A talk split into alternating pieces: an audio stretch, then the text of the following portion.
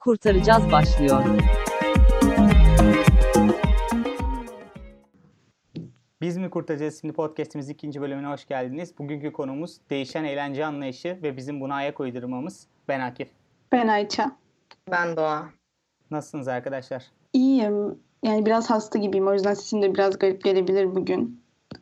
Onun dışında her şey aynı devam ediyor benim için. Ben daha da kötüleştim karantina sürecinde. Ayça sen dörde kadar uyuyorsun. Onunla bir alakası olabilir mi bu durumun?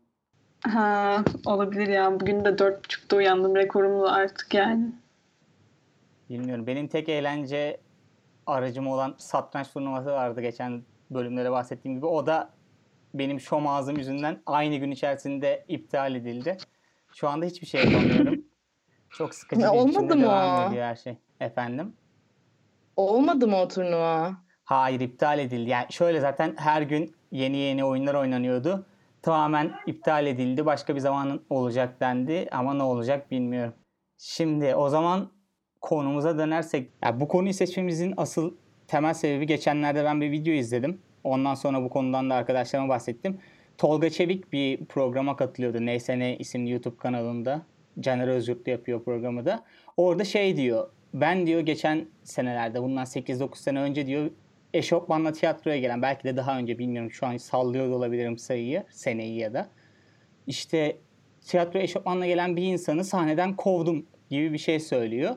Ondan sonra oradan ben dedim ki ben düşündüm sinemaya eşofmanla gidiyorum. Tiyatroya eşofmanla gidiyorum. Yani eşofman olmasa bile bir pantolon, bir tişört, short tişört yazsa veya işte pantolon, sivet şeklinde gidiyorum tiyatroya veya sinemaya. Dedim ki bu bir saygısızlık mı? Ondan sonra düşündüm. Dedim ki ben en son ne zaman sinemaya gittim? En son gittiğim sinema Parasite'tı. Ondan önce düşündüm. 6-7 ay sinemaya gitmemişim. Genellikle evde izliyorum filmleri. Ve bu bir kolaylık. Eğlence anlayışında çok büyük bir değişim var. Konserlerde veya işte sinemalarda nitelik kaybı var. İnsanlar genelde evinden bir şeylere ulaşmaya çalışıyor ve bu çok büyük bir kolaylık sağlıyor bize. Şu an son cümlem sıçtı ama ondan öncesinden devam edebiliriz. Yani Tolga Çevik de aslında hani e, şu an o kadar olmasa da eskiden hani bir dönem bayağı bir sahnede görülen bir insandı. Ve bence bir tık eskiydi hani bizim de çocukluğumuz oluyor bu zamanlar. O zamanlar biraz daha özellikle hani sinema değil de tiyatro hani şey bir şeydi. Şık gidilmesi hani uygun görülüyor. Biraz daha böyle hani ne denebilir? Üst insanlar gibi. Yani gidenler kendini öyle düşünüyordu.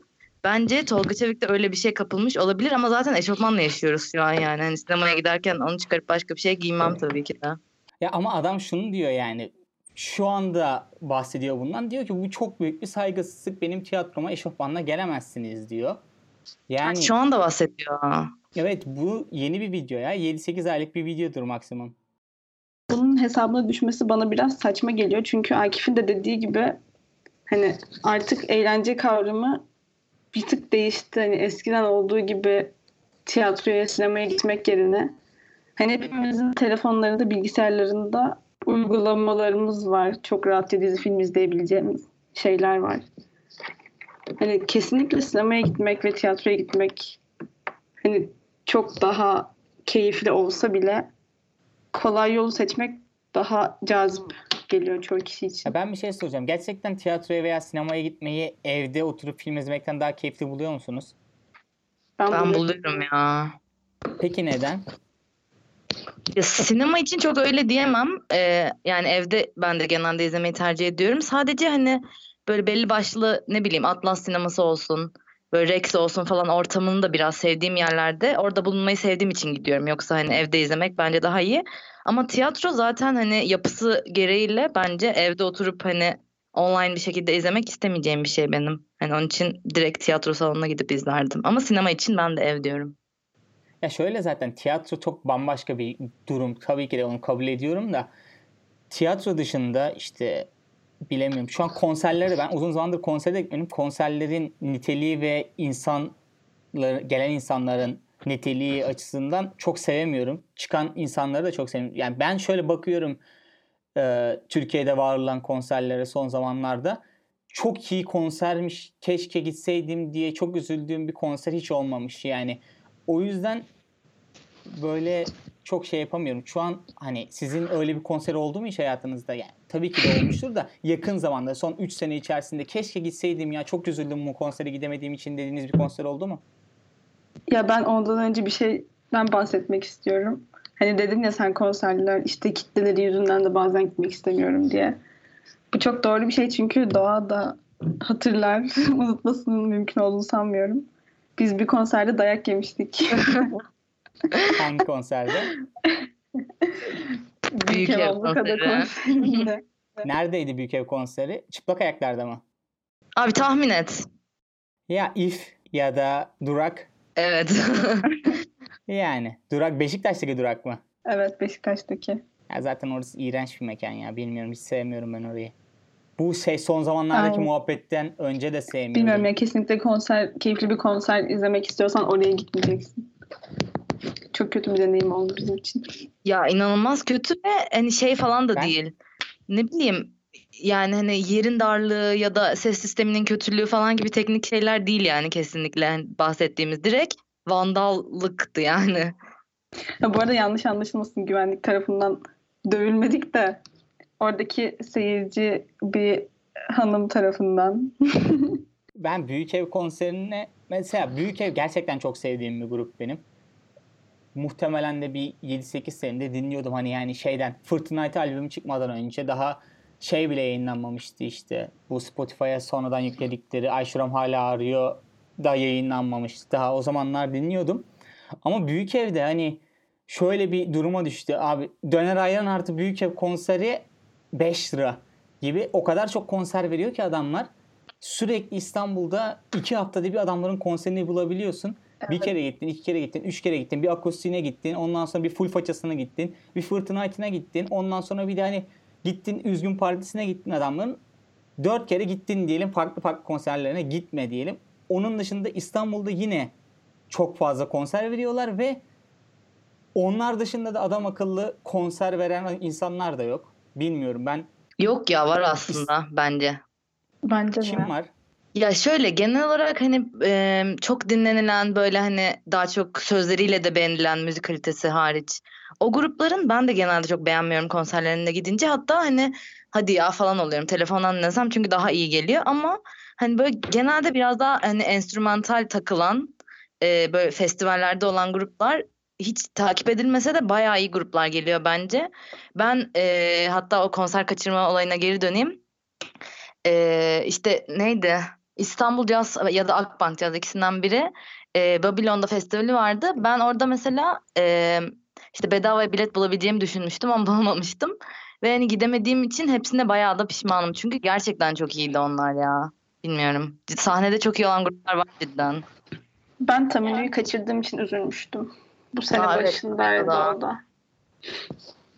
Şu an bunları söyleyince aklıma geldi işte enstrümantal falan deyince düşündüm. Gittiğim en son zamanlardaki en iyi konser neydi? Şerefiye Sancı'nda konserler oluyor. Aku- e, akustik diyorum pardon. Klasik müzik konserleri oluyor.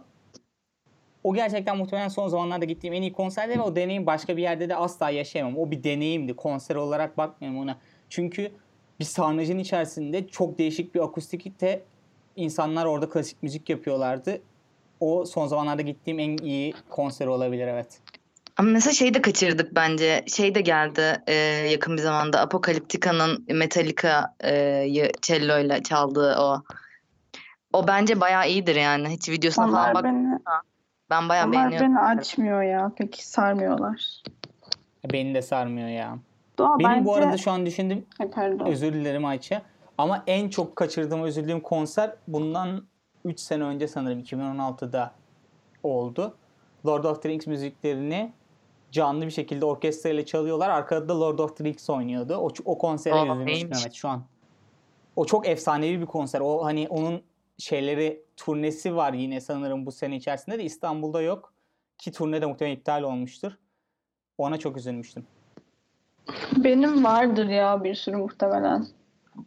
Hatta e, Haziran'da Röyksopp e, ve Metronomi gelecekler. Muhtemelen gelmeyecekler. Onları şimdiden üzülebilirim.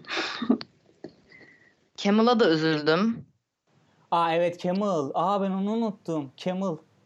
Ama Camel biletleri zaten çok pahalıydı ya. Ben o zaman daha mezundaydım sanırım. Tam olarak emin değilim ama ya 12. sınıftaydım ya mezundaydım. Ve o zamanki bütçemle buradan kalkacağım İstanbul'a geleceğim kalacak yer ayarlayacağım gireceğim konsere çıkacağım falan derken bana çok pahalıya patlıyordu. O yüzden vazgeçmiştim Camel konserinden. Ben yani bu İstanbul'daydım da bir takmadım o an nedense. Sanki hani her an Camel geliyormuş gibi davrandım. Ama şu an bayağı pişmanım yani neden gitmedim bilmiyorum. Onun zaten biletleri bir gecede bitmedi mi ya? Ben mi yanlış hatırlıyorum? Ha ya da öyle bir şey de olabilir bilmiyorum. Bizim bir arkadaşım gitmişti ama işte ben o an takamadım yani bu olayı. Şu anda üzülebiliyorum. Ya sanki şey diye hatırlıyorum. Bir açıldı böyle 3 saat sonra tamamen kapandı. Ben çünkü şey yaptım. Girdim böyle bekledim açılmasını biletlerin. Ondan sonra tam böyle açıldı biletlerin satışları alacağım almayacağım tartıştım böyle evdekilerle. Sonra bana bir dank etti. Dedim ki ne yapacağım ben dedim buradan kalkacağım gideceğim orada kalacağım döneceğim falan derken çok pahalıya patlıyor dedim. Vazgeçmiştim. Ama 3-4 saat sonra tekrar kontrol edince bitti diye hatırlıyorum. Yanlış hatırlıyor da olabilirim. Olabilir ya online'da bitmiştir ama bir şekilde hani insanlar e, devam etmiştir almaya. Olabilir.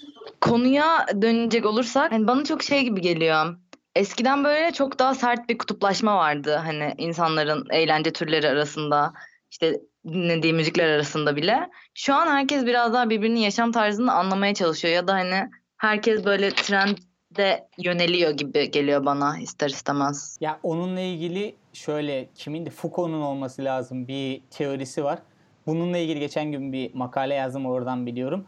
İşte Foucault diyor ki bütün insanlar kimliğinin açığa çıkmasından ve o kimliğe insanların ulaşıp onun neleri sevdiğinden, neleri görüp e, neleri sevdiğinden, nelere ilgi duyduğunu görebilme ihtimalinden korkuyorlar diyor. Bu da internette insanlara farklı bir kimlik yaratma ihtiyacı duyduruyor. Yani mesela sen ben tamam günlük hayatımızda bambaşka şekilde yaşıyor olabiliriz ama internette bize farklı bir kimlik yarat, yarat kendimize farklı bir kimlik yaratma ihtiyacı duyuyoruz ki insanlar bizim onlar gibi olduğumuzu fark etsin ve bize karşı iyi davransınlar diye. Bu sebepten dolayı da insanlar orada kendi yeni internette kendi yeni bir kimlik yaratıyorlar ki herkes onu sevsin, herkes onunla aynı fikirde olduğunu görsün. Diğer insanlar aynı fikirde olduğunu görsün. Bu yüzden trende yönelme anlayışı var bence. Çünkü trend olan bir şey. Varsayalım ki en son zamanlarda çok popüler olan ne var? Ezel diyelim. Yani ben Ezel severim bu arada. Bok attığım için söylemiyorum. Ezel'in yaptığı bir müziği bilmiyoruz diyelim. Bir yerde muhabbeti geçiyor. Aa nasıl bilmezsin şöyle böyle falan filan gibi bir muhabbet içerisinde çok iyi, 50 kişiden çok iyi olduğunu diyoruz bu müziğin. Açıp dinlediğimiz zaman öyle bir önyargı oluşuyor ki bizde bir kimlik yaratılmış oluyor diğer insanlar tarafından ve onu istemeden sevmeye başlıyoruz. Böyle bir şey okumuştum. Değişik geldi bana. Yani benim de hani doğru bence ama hani onun dışında e, hani benim asıl bahsetmek istediğim şey biraz daha hani böyle interaktif e, sanal ortamda kendimize yarattığımız kimlik değil de şeydi hani her anlamda bir e, ne diyeyim? Hani eğlence sektörünün e, tek türleşmesi. Ya eğer böyle bir fiil varsa. Hani e, yani hani şey gibi geliyor bana eskiden. E, biraz daha e, böyle yerel hani Türkiye'deki eğlence anlayışı diyelim ki Avrupa herhangi bir Avrupa ülkesindeki eğlence anlayışıyla bu kadar aynı değildi bence. Yani şu an e, bilmiyorum hani İngiliz herhangi bir insan Türkiye'ye gelse tamamen aynı şekilde aynı mekanların benzerinde gayet takılabilir gibi geliyor bana. Hani sadece insanlardan belki biraz rahatsız olabilir Türklerden. Onun dışında her şey aynı. Ben bu söylediğine katılmıyorum. Bence eğlence çok çeşitlendi ama az önce söylediğimi bir teyit değiştireyim. E, Foucault'un kitabı Hapishanenin Doğuşu, Panoptikonizm var bahsettiği bu her şey tüm yönleriyle ışık altına çıkarıp görünür kılma kavramı bu şeyde makaleyi yazan insan da Göknur Bostan CG Enformasyon İletişim Çağında Eğitim ve Bilgisayar makalesi. O zaman böyle çok akademik bir şey konuştuktan sonra konuya dönecek olursak bence ben sana katılmıyorum çünkü eğlence anlayışı çok fazla çatallandı internetin ortaya çıkmasıyla birlikte. İnsanlar önceden varsayalım ki bir oyun oynayan insanı ele alalım. Bu adam önceden bir oyun alıyordu. Oyunu oynuyordu ve kapatıyordu. Eğlendiği, zevk aldığı tek kısım o oyunu oynadığı süreydi. Şimdi o adam girip YouTube'dan easter egg'lerine bakabiliyor oyunun. O gidiyor tekrar oyunda onları bulmaya çalışıyor. Twitch'e giriyor. Bu oyunu oynayan yayıncıların yaptığı yayınları izliyor.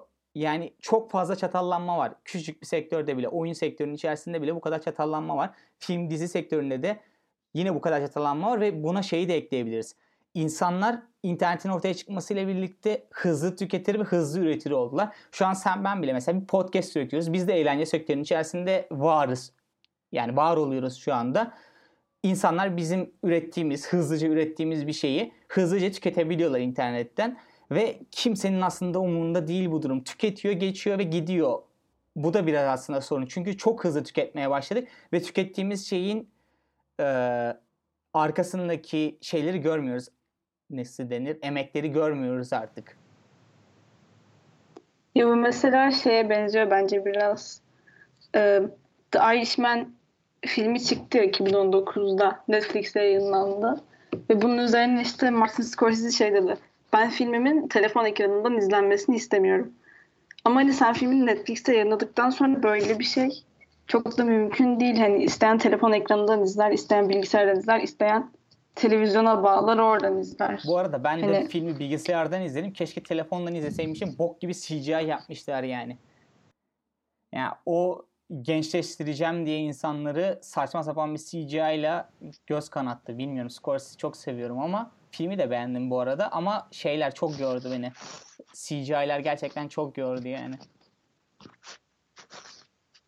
Ya aslında şey e, önceki konuda hani Akif e, internete sen yine bağladığın için e, o konuda katılıyorum ama ben hani biraz daha e, yani bu internet ya sanal eğlence değil de gerçek e, böyle hani bir akşam dışarı çıkmak mesela bu anlamdaki hani eğlence sektöründen bahsediyorum. E, hatta şeyle ilgili o geldi aklıma.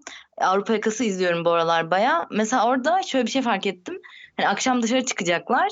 E, herhangi bir insan ama işte mesela iki ya ofisten iki kişi ya işte birinin babasıyla biri ya da işte e, herhangi biri direkt şey diyorlar. Abi işte Jazz Cafe'ye gidelim. Sonra bir süre sonra dememeye başlıyorlar çünkü tek gidilen yer orası. Hani Nişantaşı'nda o aralar e, artık kaç yılına denk geliyorsa 2000'lerde anlaşılan yani herkesin gittiği böyle tek bir trend fix yer var ve hani bence bu bayağı bir tek türleşmek oluyor yani hani eskiden bence biraz daha yaratıcı yaratıcıydı insanlar bu konuda gibi geliyor bana. Yine yaratıcılığı da Ee, Akif'in de dediği gibi bu dediği gibi bu işte hızlı üretim, hızlı tüketim sorununa yol açıyor. Hani ben gördüğüm hani uygulamayı açıyorum. Önüme bir şey çıkıyor. Benim izleyebileceğim bir şey diyorum. Onu izliyorum telefonumun ekranından. Hani gidip bir sinemaya hani aynı emeği sarf etmiyorum eskiden gösterdiğim gibi. Ne yapardım? Hazırlanırdım, evden çıkardım, sinema salonuna giderdim, biletimi alırdım, filmin başlamasını beklerdim falan. Şu an öyle şeylerle uğraşmadığım için ben de bunun için bir emek harcamadığımdan hani onun, onun arkasında harcanan emeği de görmüyorum ve bu şekilde tüketiyorum bence bu hani her ne kadar kolaylaştırıcı bir şey de olsa biraz da tatsız bir durum. O zaman size çok hızlı bir sorun var. Yine beşer saniyeniz var. Soru şu. Bilim adamları aynı anda hem zaman makinesi hem de ışınlanma cihazı bulmuş. Öyle bir mükemmel bir cihaz bulmuşlar. Ve dediler ki size sizi istediğiniz bir film setine ışınlayabilirim. Hangi film setine ışınlanmak isterdiniz? Hemen cevaplıyorum. The Big Lebowski. Niye ya? Bilmedim. Ben de orada bir bowling oynamak isteyebilirdim o şu an. Olabilir. Abi ben galiba parazit diyebilirim. Çünkü yani hani o, görmek isterdim o anları ya. Özellikle bu Bodrum'daki adamın anlarını falan daha canlı görmek isteyebilirdim. Ben de Ama muhtemelen... bence Parazit gibi bir filmin büyüsü bozulurdu ya o filmin setinde olsan. Bilmiyorum. Ya bilmiyorum ya da yakın zamanda izlediğimiz için o aklıma geldi ama nedense şu an bir oraya gitmek istedim yani. Ben de muhtemelen ya Django'ya gitmek isterdim. O da çok güzel bir western havası olan bir film. Çok o sadece güzel. o havadan western çok sevdiğim için. Ya da 12 Kızgın Adam'ın setine gidip o odada böyle kenarda köşede bir oturup o adamların tartışmasını canlı canlı izlemek isterdim. Evet ben cidden bu setlerin hepsinde bulunmak isterdim.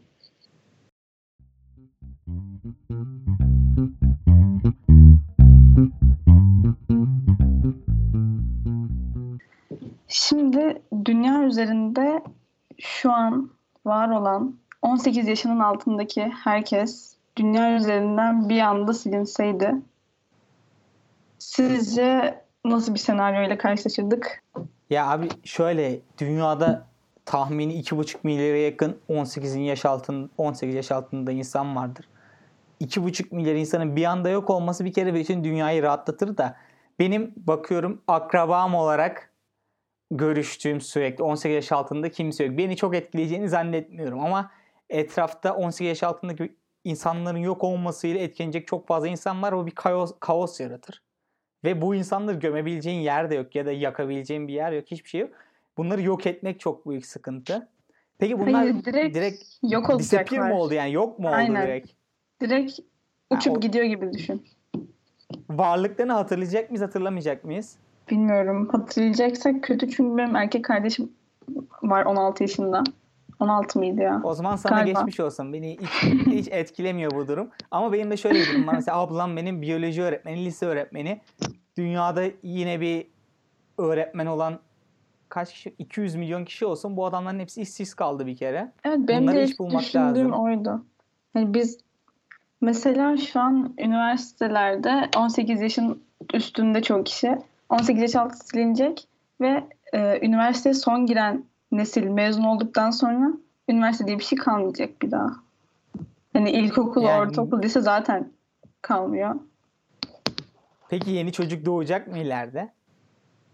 Ha. Bunu simülasyonu biz ekleyebiliriz.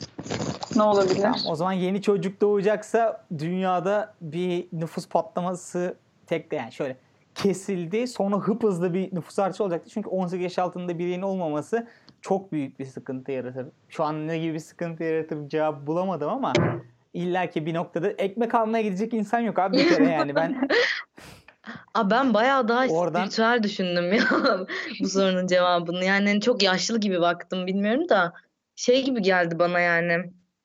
Hani 18 yaş altı tüm insanların silinmesiyle ya ne bileyim hani sanki gerçekten hırslardan arınmış tek yaş grubu bana çocuklar gibi geliyor. Onun için hani bu yönden ben düşünmüştüm ya. Bayağı çok daha serious bir ortam olabilir yani hani hırs ortamı, iş hayatı ortamı onu falan düşünüyordum. Şimdi ekmek almaya gidecek kimse kalmaz deyince.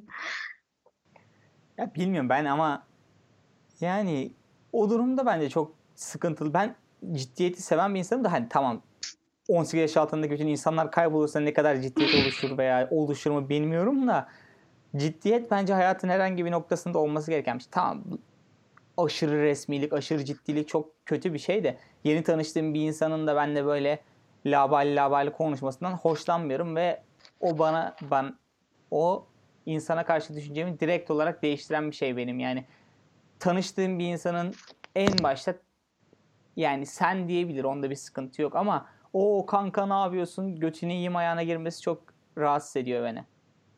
Buna katılıyorum etmiyor. ben. Yok ya birden fazla çok e, labal girse biri olaya biraz itici olabiliyor bence. Bana biraz tabu gibi geliyor ya böyle şeylere hani sizin gibi değil ama çok fazla takmak.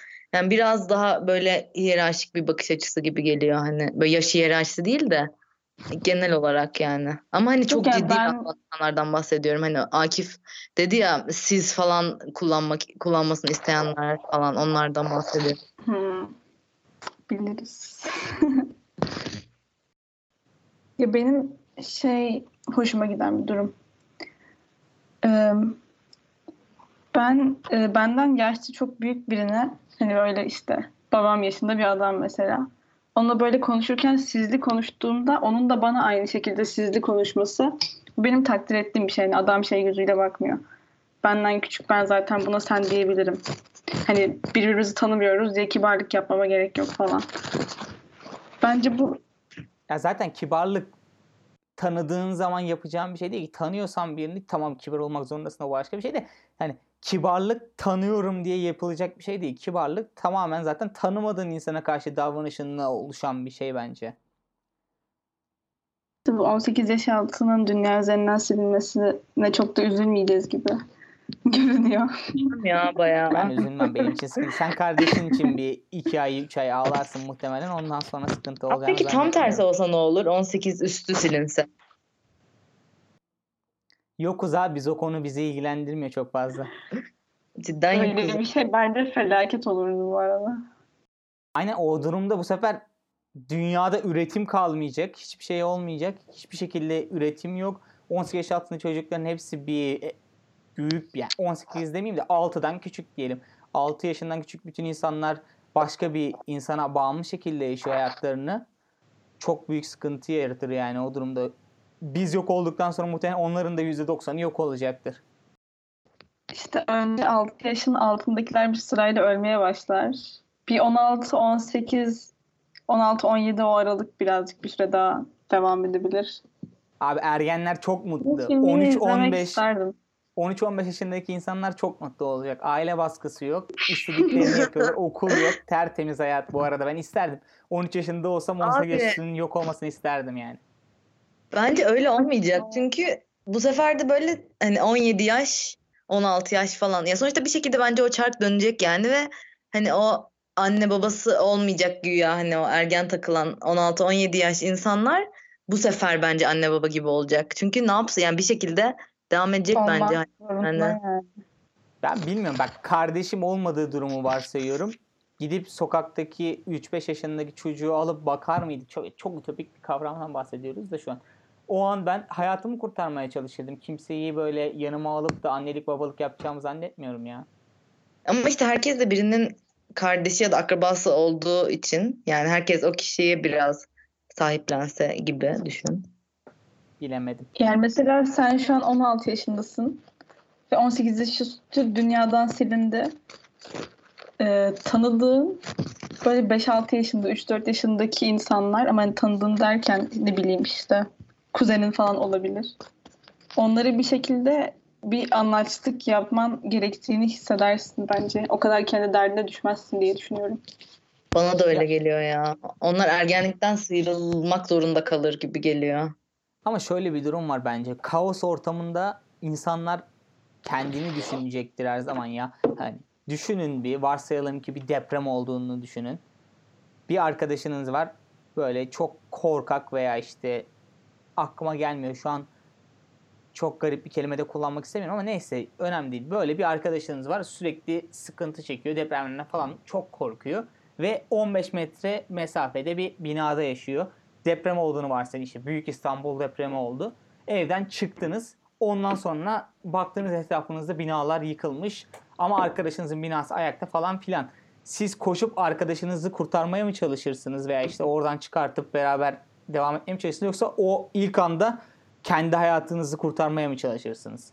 Böyle bir kaos ortamı içerisinde de bence herkes en başta veya işte daha sonradan da önce kendini düşünecektir. Anaçlığa sonradan belki sıyrılır ama keşke şöyle bir şey olsa. 18 yaşında tak diye direkt ölse insanlar.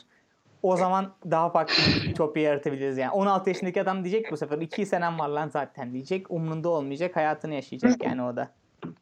Ya bence bahsettiğin deprem konusu hani tüm bu bahsettiğimiz hani facialar, garip dur simülasyonlar arasında en farklı olan durum. Çünkü hani aslında hani ben hiç depremi yaşamadım ama büyük bir depremi yaşayan insanlardan anladığım kadarıyla her ne kadar o bencil hayata tutunma içgüdün olsan da deprem anında e, çok farklı bir anaçlık bürünüyor insanlara diye ben hep duydum. Onun için hani bence o bir istisna deprem.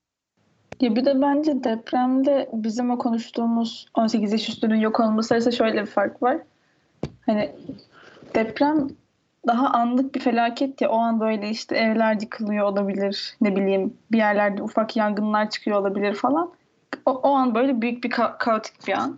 Ama 18 yaş üstünün birden yok olması hani ne bileyim binalar yıkılmaya başlamayacak sonuç olarak bir önce bir Olgusal bir Şey- kaotik. ne? Olgusal bir kaotiklik galiba. Aynen. Yani daha bir sakinliğin içinde bir kaos arasında hani oturup bir düşünürsün. Lan benim bir kuzenim vardı 3 yaşında o ne olacak şimdi falan bir dersin bence. O zaman böyle bir şeyin yaşanmaması için dua edelim ve insanların geçen bölüm birbirimize sorduğumuz sorulara verdiği cevaplara bakıp podcast'i kapatalım. Şimdi ben şu soruya e, koronayla alakalı cevap verdim diye ben de dalga geçmiştiniz ama bana katılan iki kişi var. E, size her türlü bilgiyi Bu arada Serratilla'nın fikrinin hiçbir şekilde önemli olmadığını ikimiz de biliyoruz. Ben hiç öyle düşünmüyorum. Ee, soru şuydu. Size her türlü bilgiyi verebilecek bir küreden öğrenmek isteyeceğiniz tek şey ne olurdu? Sera ve e, Duygu, Duygu Aytaç olan Duygu. Korona hakkında hani koronavirüs ne zaman bitecek bunu öğrenmek istemişler. Ki bence de çok mantıklı yani şu an onunla yüzleştiğimiz için. Ben yine aynı cevabı vereceğim. Bir bilgi öğrenebileceksiniz ve bunu buna harcamazdınız ve arada çok güzel bir cevap vardı. Ben onu çok beğendim. Duygu Ergin demiş ki nasıl zengin olacağımı öğrenmek isterdim. Bu çok güzel bir cevap. Gerçekten. Hani bir hakkın var ve o hakkını en kaliteli şekilde harcıyorsun ve bütün ömrünü düzeltiyorsun. Bence bu öğrenilecek olarak güzel bir cevap gibi aslında ama hani zenginlik şey gibi bir şey ya hani ne denir? Böyle anlatılmaz yaşanır tarzında hani tam olarak bir teoriye bağlı olmadığı için bence asla öğrenilemeyecek yani hani sahipsindir ya da değilsindir gibi geliyor bana. Bir de korona konusunda da ben şey diyeceğim bir hafta falan geçti galiba diğer podcast'in üstünden ve e, şu an hani artan kaygılarımla ben de galiba korona diyebilirim artık yani ne zaman bitecek diyebilirim şu an. Bilmiyorum.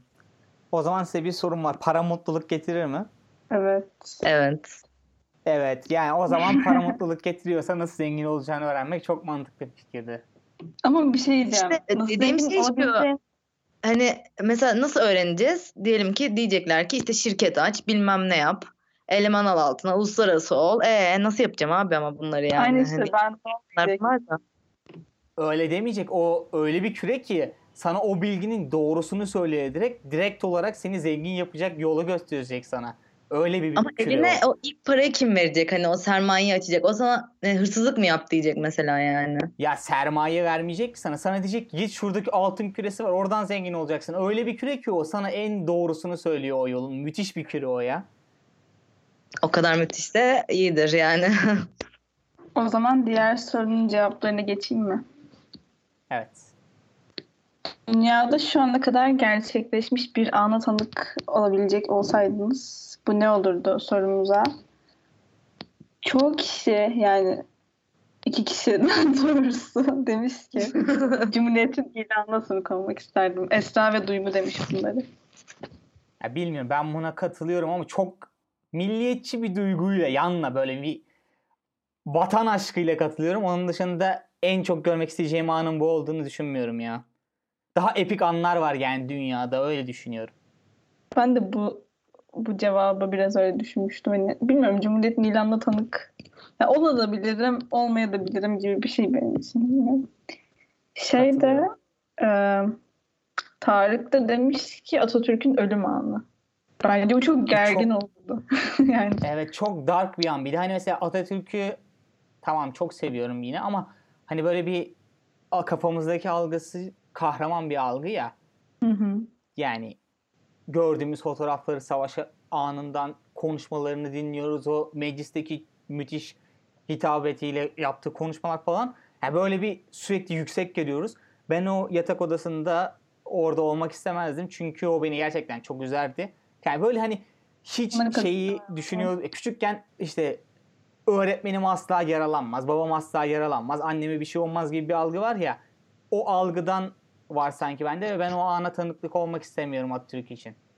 Ben de pek o algı yok ya aslında onu o yatak odasında o halde görmek hani yaptığı şeylerle ilgili olan ne denir illüzyonu kafamdaki değiştirmezdi ama istemezdim ben de görmek yani. Cumhuriyet Yo, hayır. illüzyon değiştirici için değil ya. Kesinlikle değerinde bir değişiklik olacağı için değil. Gerçekten çok üzüleceğim için olabilir. Yani çok dark bir an çünkü. O an bir böyle hayatında kırılma noktası yaratabilecek bir şey. Ben o kadar ko- kötü bir ana tanıklık... Yani benim için tanık olmak isteyeceğim anın bir epikliği olması gerekiyor. Bu tabii ki de kişiden kişiye göre değişebilecek bir durum ya.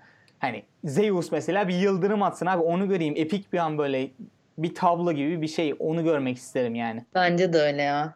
Ya sadece değil kimsenin ölümü anla tanık olmak istemezdim sanırım yani. Ben de. Evet, bu şekilde cevaplarımızı da konuştuk ve bugün konuştuğumuz e, soruları da yine story'den soracağız. Onlara da cevap verirsiniz. Umarım. Bekliyoruz. Ee, Biz mi kurtaracağız'ın ikinci bölümü sona erdi arkadaşlar. Kendinize iyi bakın. Görüşmek üzere.